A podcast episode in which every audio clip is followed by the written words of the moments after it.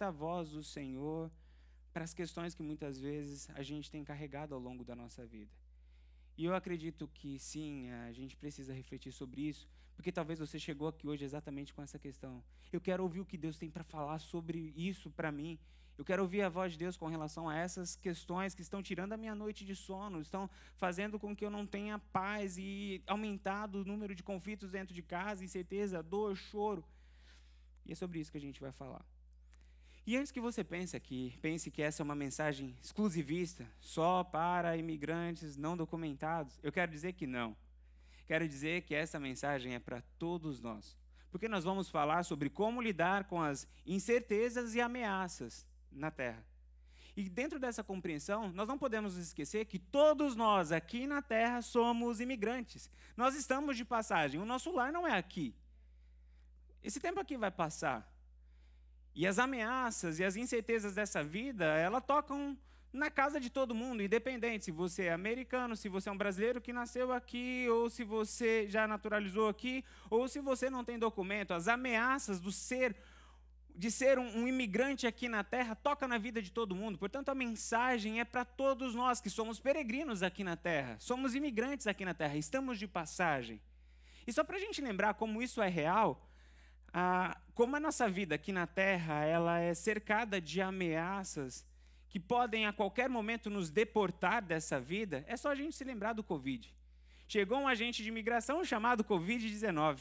Esse agente de imigração deportou um punhado de gente, alguns americanos, outros brasileiros documentados, outros não documentados. Não pediu documento de ninguém. Bora. Uns foram deportados para o céu, outros foram deportados para o inferno, mas foram deportados.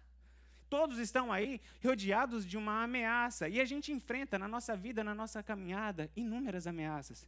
Covid-19 foi apenas uma das ameaças. Mas nós temos ameaça de acidente, temos ameaças de enfermidade, ameaças de economia, ameaças de ideologia. E tudo isso, uma hora ou outra, pode bater na nossa porta. E todas essas ameaças, elas colocam em risco, nos trazem incertezas com relação à nossa estabilidade social, a nossa saúde, a nossa família e até a nossa vida. Portanto, a mensagem de hoje é para todos nós. Porque se tem uma realidade sobre este mundo, este mundo terreno, é que ele é incerto, ele é duvidoso, ele não, não traz para nós muita certeza sobre amanhã. A palavra de Deus vai dizer para nós em 1 João capítulo 2, verso 17, o mundo e a sua cobiça passam, é incerto. Hoje tem, amanhã não tem. Mas não apenas que o mundo é incerto, mas o mundo também é hostil, tem ameaça. 1 João capítulo 5, verso 19. O mundo jaz do maligno. Portanto, a questão não é se vamos enfrentar incertezas e ameaças aqui na terra. Todos nós enfrentamos incertezas e ameaças. Todos nós. A questão não é se vamos ou se não vamos enfrentar. A questão é como nós vamos enfrentar as incertezas e as ameaças daqui na Terra. E é sobre isso que nós vamos falar. A mensagem de hoje é para você que está passando por um momento de angústia, um momento que o seu coração está apertado, seja por essa questão toda que está acontecendo relacionada à imigração, ou seja por uma enfermidade, ou seja por uma questão de ideologia que está acontecendo aí, ou seja por uma questão política, ou seja por uma questão no seu trabalho, ou seja por uma questão no seu relacionamento. Essa mensagem é para você que está dentro de uma realidade que se sente ameaçado ou que não tem tanta certeza quanto ao futuro, e isso tem tirado as suas noites de sono. Essa mensagem é para você, que é um imigrante aqui na Terra. Mas essa mensagem é para você também que está tranquilo, que não consegue enxergar nenhuma ameaça, que não consegue ter nenhuma noite perdida por incerteza, você está bem, você está tranquilo. Essa mensagem é para você como um instrumento para você ajudar, para você ajudar as pessoas que estão à sua volta. Porque eu acredito que no meio dessa confusão toda, você deve pelo menos conhecer uma ou duas pessoas que estão em tremendo desespero. Ou por conta dessas questões de imigração, ou por questão de saúde, ou por questão familiar, Pessoas que a incerteza e as ameaças da vida têm feito a experiência de dor, angústia e sofrimento uma experiência real dentro da casa deles. Essa mensagem é para você, para que você ouça essas palavras, para que você possa compartilhar com aqueles que Deus colocou no seu caminho, na sua vida, para ser bênção. Nós vamos trilhar essa jornada para pensar sobre o Deus dos imigrantes usando uma porção muito interessante da Bíblia, que é conhecida como os Salmos de Peregrinação. São 15 salmos. Começa no Salmo 120 e vai até o Salmo 134. Estes salmos são conhecidos como salmos de peregrinação. Alguns chamam, de salmos dos degraus. Alguns estudiosos vão dizer que estes salmos eles foram escritos durante o período em que o povo estava saindo do exílio babilônico, estavam como imigrantes. E neste processo de saída do exílio babilônico, eles começaram a escrever estes salmos. Outros vão dizer que não. Na verdade, estes salmos foram escritos para o momento de liturgia, quando os levitas estavam subindo os degraus do templo, que são 15 degraus. E a cada degrau eles cantavam um salmo. Mas fato é que, independente de qual foi o contexto que foi escrito, ao longo da história do cristianismo, ao longo da história do povo de Deus, estes salmos de peregrinação, eles têm sido usados pelo povo de Deus para que em um momento de peregrinação, de dor, de sofrimento, de ameaça, de incerteza, estes salmos entrem na vida, na família, na igreja, na comunidade, para trazer uma palavra de esperança, uma certeza no meio do caos. E são estes os salmos que vão nos ajudar a entender um pouco melhor sobre este Deus dos imigrantes este Deus que traz para nós certezas celestiais para um mundo de ameaças e incertezas. Eu acredito que estes salmos, eles têm muito a nos ensinar sobre a nossa peregrinação, seja como imigrantes aqui nos Estados Unidos, ou seja como imigrante aqui na terra. E é sobre isso que nós vamos falar hoje, e é baseado nestes textos que nós vamos refletir. Vamos começar do começo. O primeiro salmo, Salmo 120. Eu quero ler esse salmo junto com os irmãos. Salmo, capítulo 120. Salmo 120. Eu clamo pelo Senhor na minha angústia, e ele me responde: Senhor, livra-me dos lábios mentirosos e da língua traiçoeira. O que ele lhe dará? Como lhe retribuirá, ó língua enganadora? Ele a castigará com flechas afiadas de guerreiro, com brasas incandescentes de sândalo. Ai de mim, que vivo como estrangeiro em Meseque, que habito entre as tendas de Quedar. Tenho vivido tempo demais entre os que odeiam a paz. Sou um homem de paz, mas ainda que eu fale de paz, eles só falam de guerra. Salmo 120. Quando nós olhamos para este salmo, a primeira coisa que, eles nos, que ele nos ensina sobre a nossa peregrinação é sobre a importância da oração. Vamos começar a nossa peregrinação, estamos diante de um problema, estamos diante de uma ameaça. O primeiro ato, oração. O salmo começa: Eu clamo pelo Senhor. O salmista começa falando sobre a importância do clamor. E, essa, e esse clamor é fundamentado em uma certeza. Eu clamo tendo a certeza que ele me responde. Não apenas isso, o salmo também apresenta ah, o pedido do salmista. Ele vai colocar diante do Senhor ali no verso 2: O Senhor, ó Senhor, livra-me dos lábios mentirosos e da língua traiçoeira. Ele apresenta o pedido dele ao Senhor e depois ele entrega no verso 3: o que ele, o que ele lhe dará não é o que eu vou fazer, é o que o Senhor vai fazer. Veja, essas três realidades estão presentes na, na, na oração do salmista: o pedido, a entrega e essa confiança que Deus vai ouvir. É importante a gente ter bem claro que a oração é uma ferramenta, é um instrumento crucial na nossa peregrinação aqui na terra. Que nós, no nosso relacionamento com Deus, devemos ter essa certeza que Ele nos ouve, que Ele atende os nossos pedidos, que Ele é um Deus relacional, que Ele não é uma teoria inventada, uma história que foi colocada nas páginas amarelas da Bíblia. Não, Ele é uma pessoa, Ele se relaciona e quando nós oramos, temos a certeza que Ele está ouvindo. Mas não apenas isso, é colocar na mão dEle, é diante dEle os nossos pedidos e entregar para que Ele faça. E não é sobre nós o que nós vamos fazer, mas é o que Deus vai fazer na nossa vida. É importante a gente ter essa noção, essa certeza sobre a importância e os efeitos da oração na nossa caminhada como imigrantes aqui na Terra. É, a oração funciona. A oração funciona. Eu vou compartilhar outros dois textos aqui. Uma das histórias mais lidas, relidas, celebradas, pensadas, refletidas da história do cristianismo, a história da libertação do povo de Deus, da nação de Israel. A gente tem uma festa só para isso, a festa da Páscoa, e que depois ela aponta para Jesus Cristo. Mas um elemento importante nessa libertação é a presença da oração. Veja o que o texto diz. Êxodo capítulo 2, verso 23. O povo estava no Egito. Isso aqui é antes de acontecer o chamado de Moisés. Capítulo 2, verso 23. Muito tempo depois, morreu o rei do Egito. Os israelitas gemiam e clamavam debaixo da escravidão. E o seu clamor subiu até Deus. Depois que o clamor sobe até Deus, capítulo 3, verso 7, verso 8, conversa de Deus com Moisés.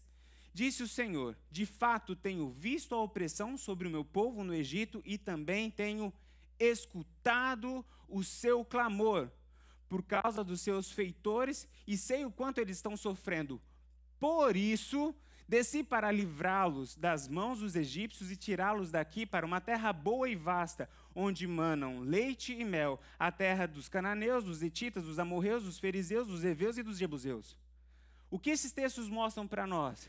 Que a oração importa que o Senhor é um Deus que ouve as nossas orações. A gente vê a oração mudando a realidade de um povo, de uma escravidão que durou 400 anos, mas quando o povo clamou ao Senhor, uma realidade de uma nação inteira de imigrantes foi mudada. O povo dobrou os joelhos, o povo clamou ao Senhor, o Senhor ouviu este clamor e o Senhor entrou com provisão e fez a mudança. A oração é um elemento crucial na nossa peregrinação aqui. Oração funciona.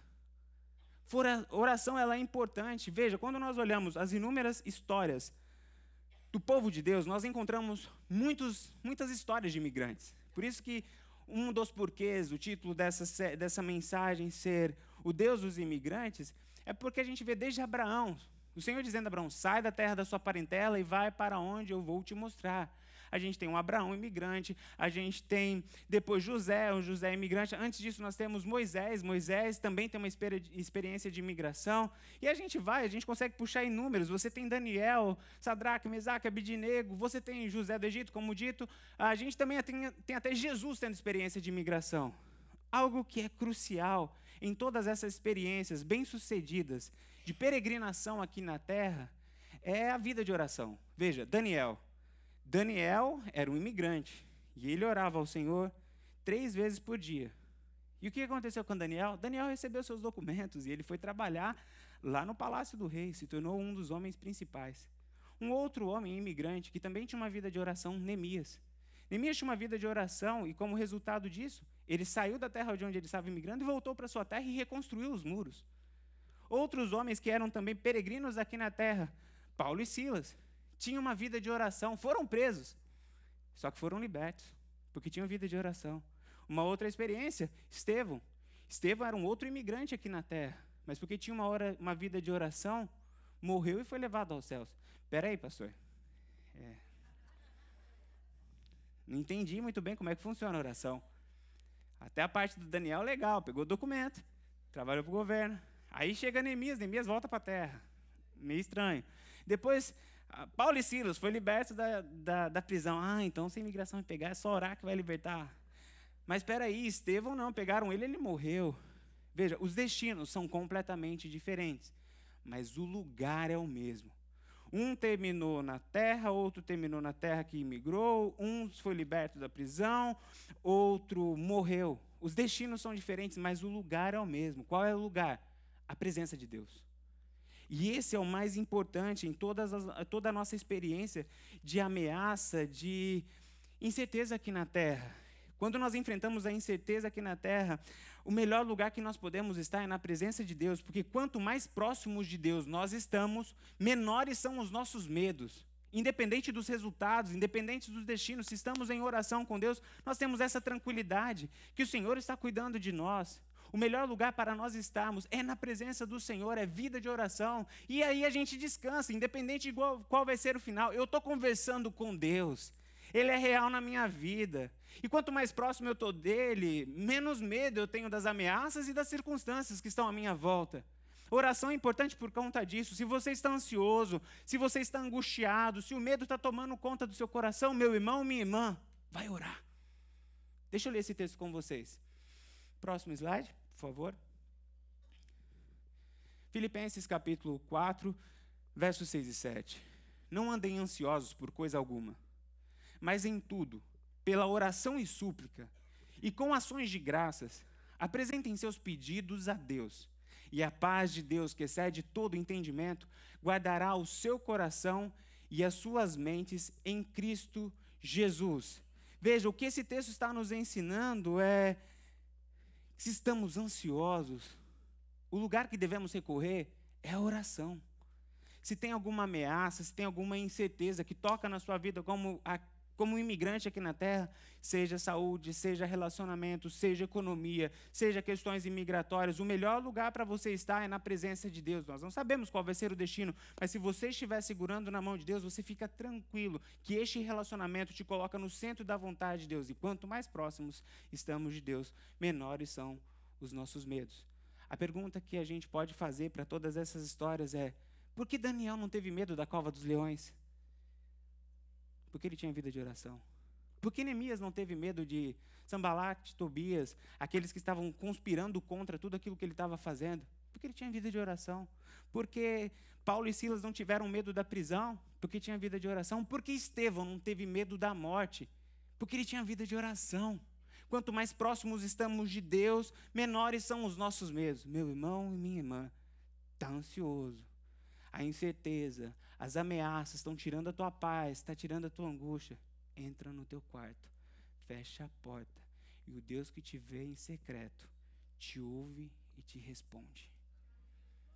Nós não sabemos qual é o destino, mas nós podemos ter a certeza qual é o lugar onde nós devemos estar. É na presença de Deus em oração. A segunda lição que estes salmos trazem para nós é sobre foco onde devemos colocar os nossos olhos. Agora nós vamos para o Salmo 121. Salmo 121, verso 1 e 2. Fiquem tranquilas, eu não vou pregar sobre os 15 salmos hoje, não, tá ok? Salmo 121, verso 1 e 2. Levanto os meus olhos para os montes e pergunto: De onde me vem o socorro? O meu socorro vem do Senhor, que fez os céus e a terra. O que este salmo está dizendo para nós? Que o salmista, enquanto estava enfrentando ameaças e incertezas, ele decidiu colocar os olhos dele naquilo que estava acima das ameaças e das incertezas da terra. Ele colocou os olhos dele, não nos montes, mas naquele que criou os céus e a terra, aquele que criou tudo o que existe aqui. É neste, o Senhor Deus, que ele colocou os olhos como que dizendo: você vai passar pela terra por algumas aflições, você vai passar por dificuldades, mas lembre onde você tem que colocar os seus olhos, porque isso é importante. Deixe-me ler este outro salmo que vai falar um pouco do porquê isso é importante. Salmo 20, versos 7 e 8. Alguns confiam em carros e outros em cavalos, mas nós confiamos no nome do Senhor nosso Deus. Eles vacilam, vacilam e caem. Quem vacila e cai? Os que confiam no carro e os que confiam nos cavalos. Mas nós nos erguemos e estamos firmes. Por que nós nos erguemos e estamos firmes? Porque colocamos os nossos olhos no Senhor. Veja, esses dois textos trazem para nós uma lição muito importante. Que no momento das ameaças e das incertezas, o local onde nós colocamos o nosso foco determina o nosso destino onde nós colocamos o nosso foco, a nossa atenção, no momento de crise, no momento de ameaça, determina o nosso destino. É o que este último salmo aqui deixa muito claro para nós. Os que olham, confiam nos recursos terrenos, carros, cavalos, qual é o final deles? Eles vacilam e caem. Mas aqueles que colocam os olhos no Senhor, qual é o final deles? Eles continuam firmes e em pé, eles se erguem. Esta é a mensagem do Senhor para nós, e isso ele vai deixar claro, não apenas nestes textos de peregrinação, não apenas nestes salmos, mas ele vai deixar isso muito claro para nós ao longo de toda a Bíblia, de toda a história. Uma muito conhecida sobre essa questão de foco é a história de Pedro. Pedro está no barco, começa a tempestade, o Senhor aparece andando sobre as águas. Pedro fala: Senhor, mestre, que eu vá até o Senhor. E o mestre fala: Então venha. Enquanto Pedro está olhando para Jesus, ele está caminhando sobre as águas. Mas alguma coisa acontece e no verso 14, no capítulo 14, verso 30 de Mateus diz: "Mas quando Pedro reparou no vento, no vento, ficou com medo e começou a afundar e gritou. Enquanto estava focado no Senhor Jesus, ele estava caminhando, independente se era na água, independente se tinha tempestade, porque ele estava com os olhos no lugar certo. Quando ele começou a olhar para o vento, ele começou a afundar. Outra história, Neemias. Neemias recebe do Senhor essa missão de reconstruir os muros. Começa um levante contra ele, ameaças para acabar, para impedir ele cumprir a missão. O que que, o que, que Neemias faz? Ao invés de olhar para as ameaças, ele olha para a missão que o Senhor colocou na mão dele. Ele começa a receber um, punhado de carta. Se fosse nos nossos dias, ele ia estar recebendo e-mail, post no Instagram, ameaças. E o que, que ele faz? Ao invés de ficar olhando tudo aquilo, e agora o que eu vou fazer? Não, ele olha para a missão e deixa eles para lá. E o texto é bem claro em dizer: Eu estou executando Neemias capítulo 6, verso 2 a verso 4. Depois que recebe um punhado de carta e ele pega que eles estavam querendo ameaçar e colocar incerteza no coração de Neemias, veja a resposta de Neemias para esses opositores. Eu estou executando um grande projeto e não posso descer. Por que parar a obra para ir encontrar-me com vocês? Qual é a lição que Neemias está nos ensinando? Foque naquilo que de fato você tem de focar, é a missão que Deus colocou na sua mão, é o Senhor o nosso fundamento, ao invés de focar naquilo que nos traz a derrota. Última história, que para nós é um grande exemplo, a história de Josué, Caleb e os outros dez espias. Josué e Caleb focou na promessa de Deus, os outros dez espias focaram nos gigantes da terra. O que aconteceu com Josué e Caleb? Alcançaram a promessa. O que aconteceu com os outros espias? Alcançaram a derrota. Vejam como essas histórias, como este texto apontam para a mesma coisa. No momento de ameaça, no momento de incerteza, aquilo que nós focamos determina o nosso destino. O que o texto nos ensina é aquilo que nos aquilo que focamos nos direciona. O nosso foco nos direciona. Veja, esse é um ponto muito importante. Se a gente focar no momento de ameaça, de incerteza, nas ondas, a gente vai se aproximar das ondas. Se a gente focar em Deus, a gente vai se aproximar de Deus. Se a gente, no momento de ameaça, se focar nas ameaças e não na promessa, a gente vai vivenciar as ameaças e não a promessa. Se no momento de ameaça e de incerteza a gente focar nas distrações e não na nossa missão, a gente vai se perder no caminho e não vai cumprir a missão que o Senhor colocou em nossas mãos. Guarde isso no seu coração em um momento de crise, em um momento de ameaça, sempre teremos duas opções. A primeira, focar no problema. A segunda, focar na solução. E essa é uma decisão que nós vamos ter que tomar. Deixa eu dar uma aplicação mais prática ainda. Se você está passando por um momento de enfermidade, recebeu um diagnóstico ruim, que te desestabilizou, que vem recheado de ameaças e incertezas. Você tem duas opções. A primeira opção é você ficar olhando para aquele resultado e ver as pessoas que morreram, as pessoas que vivenciaram tudo aquilo e simplesmente se entregar para os problemas. A outra opção é você focar na solução. Ok, isso é o que está acontecendo na minha vida. Senhor, quais são suas promessas para a minha vida? O que o Senhor quer que eu faça? Os meus olhos estão em Ti, os meus olhos não estão naquilo que. Ah, o mal está dizendo para mim: esse problema existe, o problema existe sim, mas eu vou enfrentar, atravessar esse vale, atravessar esse deserto, atravessar essas ameaças, olhando para o Senhor, porque eu confio no Senhor e aquilo que o foco me direciona, e eu quero ir para onde o Senhor me guia, eu quero fazer o que o Senhor quer que eu faça, porque o meu fim é o que o Senhor quer para a minha vida, eu confio em Ti.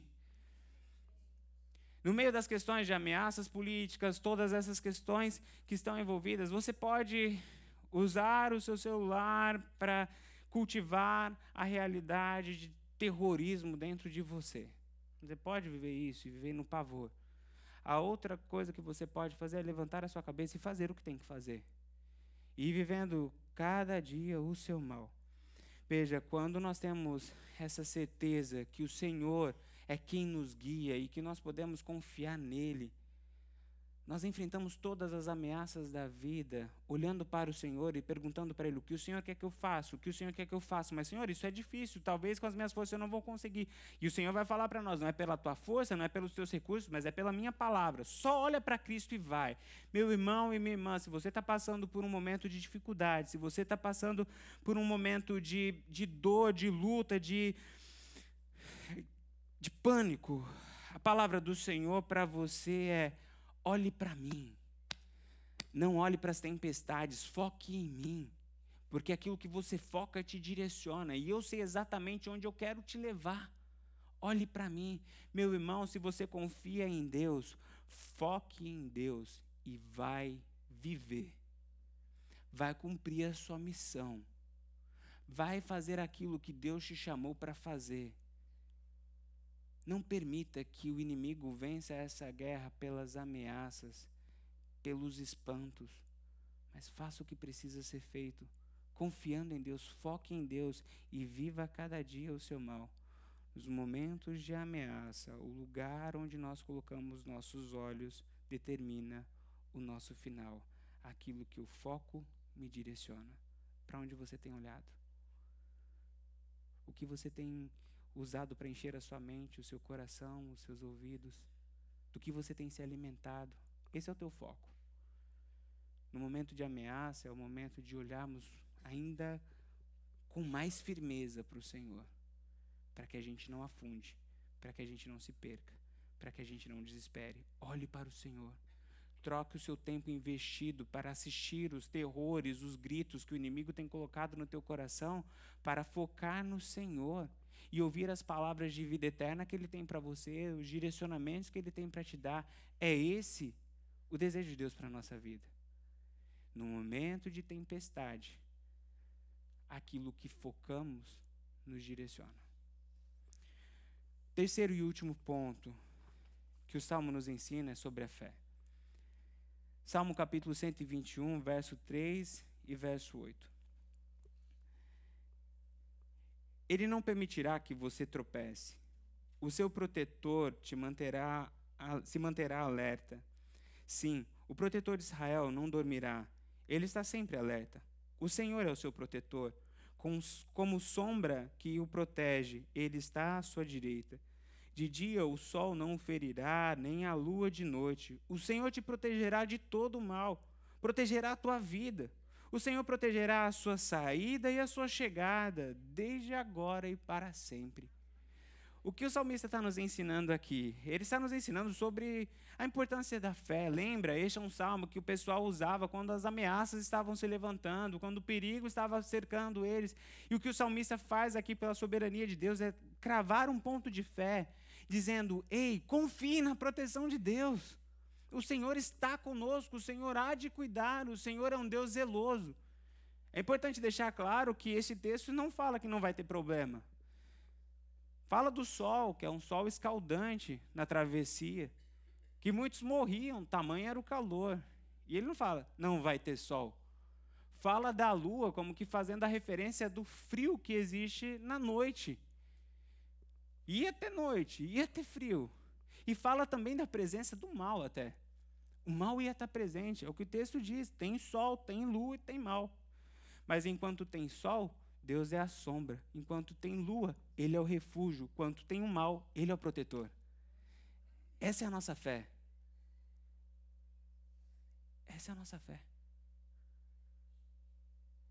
Deixa eu ler um texto que Deus falou muito comigo nessa semana. É o texto de Deuteronômios. Próximo slide, por favor.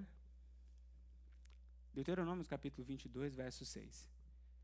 Se você passar por um ninho de passarinhos junto ao caminho, seja numa árvore ou no chão, e a mãe estiver sobre os filhotes ou sobre os ovos, não apanhe a mãe com os filhotes. Aí, pastor, o que tem a ver? Tem nada a ver com o que você está falando, esse versículo sobre imigrantes. E o que me chamou a atenção neste texto? Eu faço minha, meu programa de leitura de, da Bíblia anual, leio quatro capítulos por dia e durante um ano eu leio a Bíblia toda. E eu estou exatamente em Deuteronômio. Se você já passou por Deuteronômio, provavelmente esse, você sabe que este não é o livro mais popular da Bíblia. É cheio de leis, mandamentos, e a gente fica às vezes até perdido, porque tanta lei. Mas é interessante que nessa sessão, alguns versículos e capítulos antes, o Senhor estava tratando questões de leis que são de um peso, de uma seriedade absurda. Está falando do que fazer com o assassino, do que fazer com o adúltero, está falando sobre o peso da balança do juiz. E ele está tratando essas coisas de, de importância maior, de que todos nós paramos para saber como que tem que resolver. E no meio dessas grandes deliberações de leis judiciais, ele vai e coloca um versículo para falar sobre passarinho, ninho e filhote. O que isso diz muito? O que, o que isso diz sobre o nosso Deus?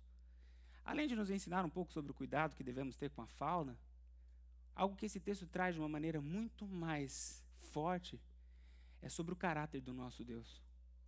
O nosso Deus é um Deus de cuidado. Ele cuida das grandes coisas, mas ele se importa também até com as pequenas coisas. No meio de uma sessão de leis importantes, grandes, sérias, ele tem o cuidado de falar: ei, cuidado com o passarinho. O nosso Deus é um Deus que cuida de passarinhos. Poxa, isso é, é uma revelação sobre o Deus dos imigrantes muito valiosa. Deus cuida de passarinhos. E ele reforça essa mensagem quando a gente vai para o Novo Testamento. Mateus capítulo 6, verso 25. Portanto, eu lhes digo: não se preocupem com as suas próprias vidas quanto ao que comer ou beber, nem com seus próprios corpos, quanto ao que vestir. Não é a vida mais importante que a comida e o corpo mais importante que a roupa? Olha aqui de novo Deus que cuida de passarinho. Observem as aves do céu. Não semeiam, nem colhem, nem armazenam em celeiros. Contudo, o Pai Celestial as alimentam. Agora receba isso. Não tem vocês muito mais valor do que elas? Quem de vocês, por mais que se preocupe, pode acrescentar uma hora que seja na sua vida? Eu quero dizer para você, você vale mais que um passarinho para Deus, Ele cuida de você. Meus irmãos, diante das ameaças, nós ou cremos ou não cremos. Nós não podemos toda hora ficar duvidando do nosso Deus. Ah, Deus, e agora eu estou perdido, eu vou morrer, o que vai ser da minha vida, o que vai ser do meu destino? Para. Ou você acredita em Deus ou não acredita. O mesmo Deus que cuidou de Israel ano passado é o Deus que cuida de nós hoje. Nós não sabemos qual é o destino, mas uma coisa nós podemos ter certeza: o nosso Deus cuida de nós. A palavra de Deus nos diz que conhecereis a verdade, a verdade vos libertará, mas a palavra de Deus também nos diz que a fé vem pelo ouvir e ouvir a palavra de Deus. E agora eu quero simplesmente ler a palavra de Deus para que esses versículos, para que estes textos sirvam para você como um alimento para a sua fé. Se você tem dúvida se Deus está aqui falando com você por meio da minha vida, eu quero que agora você tenha uma oportunidade para não ter dúvida sobre o que Deus quer falar para você nessa manhã. E sem ser ter nenhum tipo de mediação, interrupção, eu simplesmente vou ler alguns versículos bíblicos. E ouça, literalmente, pura e simples, a palavra de Deus para que a sua fé seja fortalecida. Sabemos que Deus age em todas as coisas para o bem daqueles que o amam, dos que foram chamados de acordo com os seus propósitos. Deus age em todas as coisas para o bem daqueles que o amam. 1 Coríntios capítulo 2, verso 9. Todavia, como está escrito, olho nenhum viu, ouvido nenhum ouviu, mente nenhuma imaginou o que Deus preparou para aqueles que o amam. Poderíamos aqui acrescentar o outro versículo, que os planos que tenho para você são planos de vida e não de morte, planos de lhe dar um futuro. Isaías capítulo 49, verso 15. Será que uma mãe pode esquecer do seu bebê, que ainda mama, e não ter compaixão do filho que gerou? Embora ela possa se esquecer, eu não me esquecerei de você. E o último versículo. Quem nos separará do amor de Cristo? Será tribulação, ou angústia, ou perseguição, ou fome, ou nudez, ou perigo, ou espada, como está escrito: por amor de ti, enfrentamos a morte todos os dias. Somos considerados como ovelhas destinadas ao matadouro mas em todas essas coisas somos mais que vencedores por meio daquele que nos ama. Pois estou convencido de que nem a morte, nem a vida, nem anjos, nem demônios, nem presente, nem o futuro, nem quaisquer poderes, nem altura, nem profundidade, nem qualquer outra coisa na criação será capaz de nos separar do amor de Deus que está em Jesus Cristo, o nosso Senhor. Tenha fé, tenha fé. Oração, foco e fé. O Deus dos imigrantes cuida de nós. Eu quero orar por você. Você deve ter notado que hoje nós não tivemos aquele momento de intercessão no meio do culto que sempre fazemos. Mas isso tem um propósito. É porque essa mensagem foi preparada para que a gente pudéssemos vivenciar esse momento de oração ao som de tudo aquilo que Deus falou para nós. Portanto, nesse momento, se você tem uma inquietação, uma ameaça, uma incerteza, contra a qual você tem lutado, que tem tirado a sua noite de sono, seja lá em que área for, nesse momento, você vai ter a oportunidade de orar ao Senhor. E eu quero orar junto com você. Se coloque em pé e eu quero orar por você.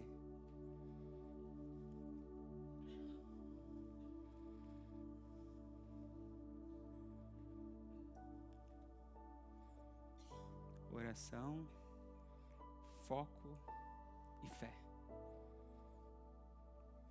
Apresente agora ao Senhor o seu pedido, confiando que Ele está ouvindo e entregue na mão de Deus.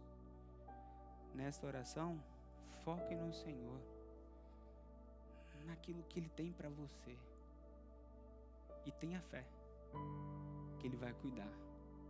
Ele é o Deus que cuida dos passarinhos. Ele é o Deus que cuida de nós, seres humanos, imigrantes nessa terra. Senhor nosso Deus e nosso Pai, olhe para nós, assim como o Senhor olhou para a nação de Israel enquanto estava no Egito. Ouça o nosso clamor.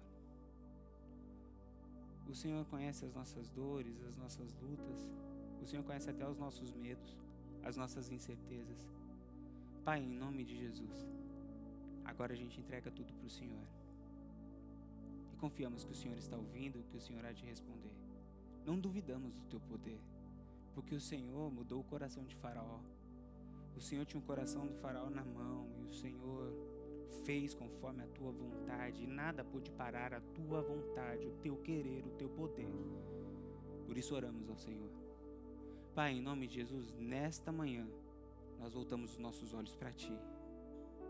Nós confiamos em Ti. Pai, em nome de Jesus, nós olhamos para o Senhor e caminhamos. Nós não vamos parar, Pai, porque caminhamos não pelo que vemos, mas caminhamos pela fé em Ti e na Tua palavra. Pai, nesse momento, nós declaramos que cremos em Ti. Cremos no Teu poder, no Teu amor, no Teu cuidado. Nós confiamos em Ti, Pai. O Senhor sabe o motivo que faz com que cada um aqui esteja em pé. Pode ser saúde, pode ser financeiro, pode ser familiar, relacional, pode ser uma questão relacionada a essas notícias da imigração. O Senhor conhece, Pai. E por isso, nesse momento, eu peço para que o Senhor ministre a tua paz, ministre a certeza da fé, que o Senhor não vai nos desamparar que no meio deste mundo, onde muitos estão desesperando, estão perdendo completamente a esperança, que estes que se encontraram contigo nesta manhã possam ser instrumentos de esperança, de vida, de postura neste mundo, Pai. Em nome de Jesus, que possamos ser sal da terra e luz do mundo, canais de vida, canais de esperança. Em nome de Jesus, abençoe o teu povo e use o seu povo, Pai neste mundo de imigrantes, para que a gente possa mostrar para todos aqueles que estão à nossa volta que pode cair o mundo, nós estamos em paz, porque o nosso lar não é aqui. E as nossas bases estão fincadas na rocha, na rocha viva, inabalável. A nossa sombra, o nosso abrigo, o nosso refúgio, o nosso socorro bem presente no dia da angústia. Pedimos a sua bênção em nome de Jesus. Amém. Se você puder, dê um abraço na pessoa que está do seu lado. Libere uma palavra de bênção, de amor, de fé na pessoa que está do seu lado. Os irmãos podem se assentar e eu quero convidar os nossos irmãos diáconos a virem à frente.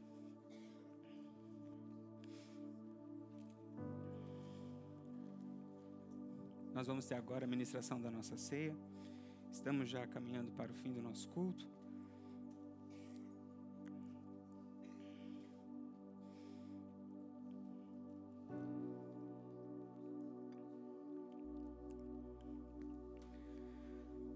A quem ministramos a ceia? Ministramos a ceia a todos aqueles que entregaram suas vidas a Jesus, entregaram suas vidas a Jesus, foram batizados nas águas, assim como Jesus foi, e estão em comunhão com Deus e com o próximo, com a igreja de Cristo. São a estes que nós ministramos a ceia. A ceia é para nós a, também a materialização da mensagem que a gente acabou de ouvir.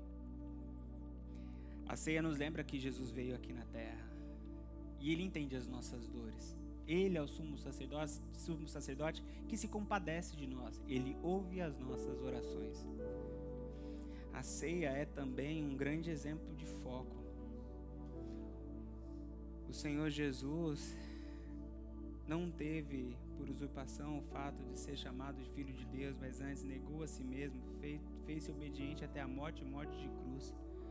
Focou naquilo que deveria focar, obediência ao Senhor, enfrentou a cruz, enfrentou a oposição, mas foi vencedor. Lembra? Aquilo que o foco define o meu destino. Entre o nascimento de Jesus e a ressurreição de Jesus tinha uma cruz, mas Jesus focou na promessa de Deus como um exemplo de servo do Senhor, na obediência ao Senhor e passou, atravessou a cruz e a morte para que a gente pudesse ter acesso à promessa de Deus. E a cruz é para nós, a ceia é para nós, esse momento é para nós um grande, uma grande mensagem de fé. O nosso Deus venceu a morte. E Ele está vivo. Ele cuida de nós. Nós vamos agora receber os elementos.